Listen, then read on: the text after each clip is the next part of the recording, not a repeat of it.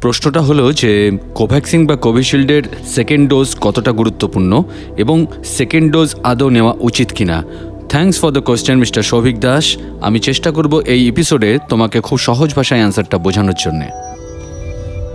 কোভ্যাক্সিন বা কোভিশিল্ড, এই যে ভ্যাকসিনেশন ড্রাইভ এটাকে দুটো ভাগে ভাগ করা হয়েছে, যার প্রথম ভাগটাকে বলা হচ্ছে প্রাইমারি ডোজ বা প্রাইম ডোজ এই প্রাইম ডোজে কি হচ্ছে না বেসিক ইমিউনিটি তৈরি হচ্ছে আমাদের বডিতে।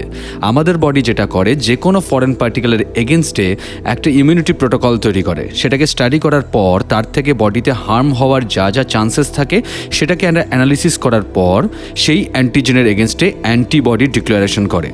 প্রাইমারি ডোসেজে এই অ্যান্টিবডি ডিক্লারেশনটা স্টার্ট আপ হয়। কিন্তু এই যে তৈরি হওয়া অ্যান্টিবডি, তার কিন্তু স্থায়িত্ব বেশি দিনের জন্য নয়। আর এখানেই দরকার সেকেন্ড ডোজ অর্থাৎ বুস্টার ডোজ। এর কাজ হলো বডির ভিতরে আরও একবার ট্রিগার করে দেওয়া এই অ্যান্টিবডি তৈরি হওয়াটা।